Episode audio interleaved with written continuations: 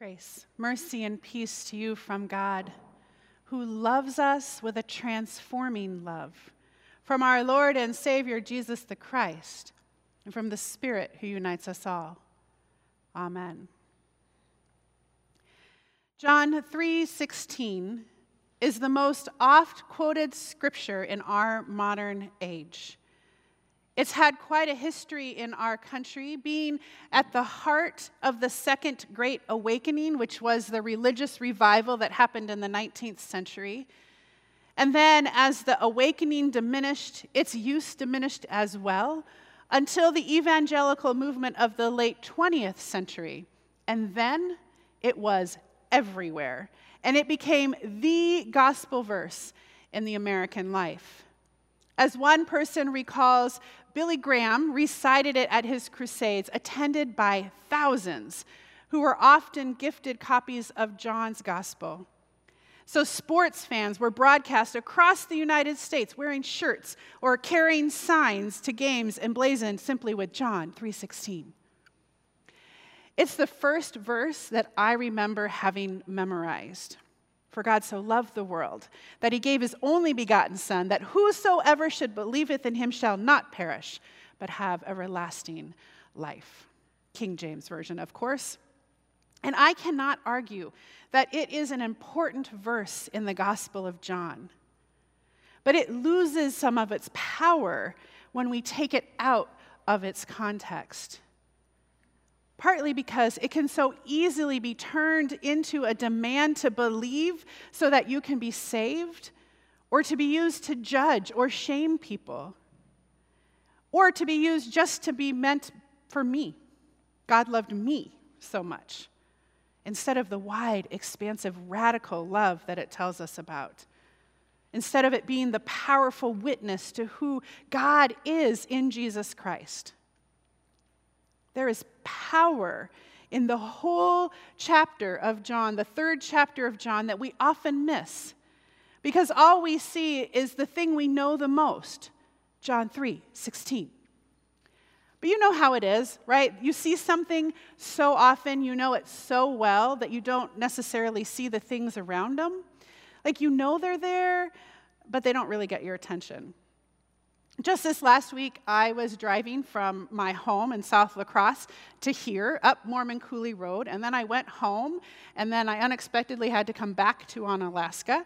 And in that second trip, my father was with me, and he pointed out the huge bowling alley on Mormon Coulee that had been torn down, which I had not seen that morning. Because what I pay attention to on that drive is often Good Shepherd Lutheran Church, because I know the people that serve there, I know people that worship there. It's my polling place. They have a huge parking lot, which I'm somewhat jealous of sometimes. Never thought I'd be jealous of a parking lot until now. So we don't notice the things that are around it, that are around this verse, which has become at the heart of the American gospel. We see it, we know the story that it's embedded in, but we don't always notice it. John 3 is the story about the encounter between Nicodemus the Pharisee and Jesus the Messiah. Nicodemus comes to Jesus under the cover of night and addresses Jesus very respectively as rabbi, and then affirms that Jesus must be sent from God. He's not so ready to go as far as to say Jesus is the Messiah. And in response to Nicodemus's proclamation and affirmation, Jesus says, No one can see the kingdom of God without being born from above. Well, this is the beginning of a conversation that brings confusion, because how can somebody be born from above when they've already, when they're old? Like, that doesn't make any sense. And challenge to Nicodemus. And then Jesus, in one short verse, recalls a very, to me, non edifying and somewhat hard to explain and problematic story from Numbers about Moses lifting a serpent in the wilderness. In fact, I usually just gloss right over this when I'm talking about John 3 Because here's the story the people are grumbling against Moses and against God. Why did you bring us out in the desert only to kill us? We should have stayed back in slavery. We've heard this complaint before, right? And so God, because they're complaining, sends poisonous snakes to bite and kill the people. And then they repent because, uh oh, right? And God tells Moses to create a bronze serpent so that when they're bitten, so they don't even get saved from the stakes, they can look on it and be healed. Yeah, explain that one, Pastor. right? I mean, I don't wanna, but there's so much to unpack. And well, to be quite frank, I only have so much time in this pulpit. But I began to look at it in terms of the context of this conversation with Jesus and Nicodemus. And instead of going right to John 3 16 and 17, I stayed with this story that provides us a window to understand Jesus' next words. Because you see, as much as that bronze serpent was meant to save the people from the snakes on the ground, Jesus is meant to save the people from their sins. For God so loved the world that God gave the Son, that whoever believes in him may not perish, but have eternal life. Sin condemned us to death. But when we look upon Jesus, we are saved. When we witness God's love for us, Jesus being lifted up on a cross doesn't take away our sinfulness. Just like the serpent on the pole didn't prevent the people from being bitten. But God provides a way for us to inherit eternal love. But that love, it's not just for me, it's not just for you, it's not just for this beautiful corner of Wisconsin, it's for the whole world. And Jesus wasn't sent to this world to remind us of how awful we are, but in fact, to remind us of how loved we are. This expansive love, it's radical. This love that God has for this world that doesn't deserve a single drop of it is more than we can ever comprehend but it is indeed where our God begins and ends. And like the grace that we receive every moment of our lives, this love is a gift. It's a gift to the whole world you, me, and everyone else. We do nothing to deserve it, nothing to earn it. It is simply ours. And so, again and again, Love becomes our refrain. Love is the thing that we return to. Love is what frees us, it's what saves us. If we have the courage to believe that it is real and true.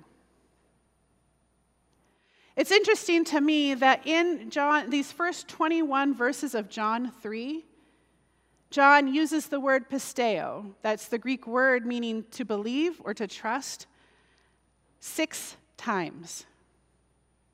And, or no, seven times. And in six of those times, it's a form of the present tense.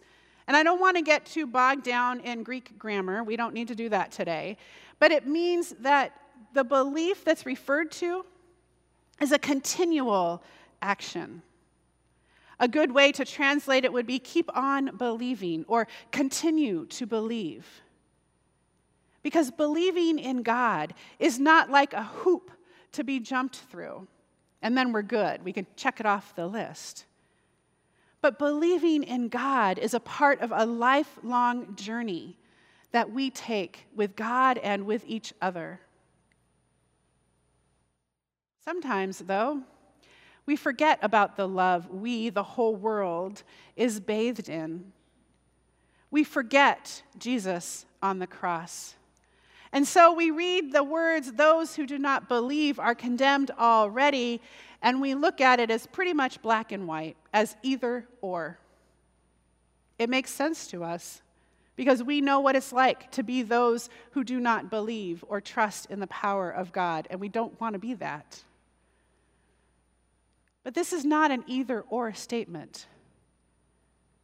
What Nicodemus doesn't realize, what he has a hard time wrapping his head around because he lives in an either or world, is that this is a both and. All of us can find ourselves believing or not believing, having faith or not having faith. We can be those that are not condemned, we can be those that are condemned. I've asked myself all week, what does it mean to not believe in love? Because that is what God sent to us in Jesus was love. And not the kind of love that Huey Lewis sung about way back in the day but the love of God that is so radical, that is so big, that it meant death and resurrection for the whole entire world. It's that very love that calls us to radical love, that is planted in us and propels us to love our neighbor, not in ways that we get paid back for but in ways that remind them of God's radical love. So we feed the hungry, we care for the lonely, we visit the sick, we give water to the thirsty. We stand up for justice for the oppressed and marginalized. We lament and we repent when we recognize our own sin and complacency. And dare I say, we don't worship in our beloved sanctuary for a whole year as a deadly pandemic sweeps across our world. So, what does it mean to not believe in God's radical love? To not believe in the love that Jesus stood as witness for? Well, I think it's to turn from love of God and neighbor and turn toward love of self. It's to miss the freedom that we receive when we dare to believe in this radical love of God. It's to be condemned to a life bound by sin and selfishness, unable to see the light of Christ shining through. That is God's very love and grace in our lives. To not believe in this love is a life without life. But it's so easy to get stuck there, isn't it? To not believe that God could love us so much to just turn in on ourselves. And in those very moments, friend, is when God sends Jesus down to remind us of God's love. And that could be through scripture or prayer, it could be from a phone call, it could be seeing someone else in need and remembering. If God so loved the world is about me, it's only about me in relationship to the world that is loved by God through me and you. Again and again, then, love is our refrain. Love calls us back to the heart of God, reminding us of the one we follow and the grace that we live in. And then again and again, love is our refrain as we go out into this world serving the God who dared to love us. The whole world, God loved first. And so sent the Son into this world so that we would not be in shame, but in fact live in love. And then live out that love for the sake of the world, bringing Christ's light and life to all who seek it. Amen.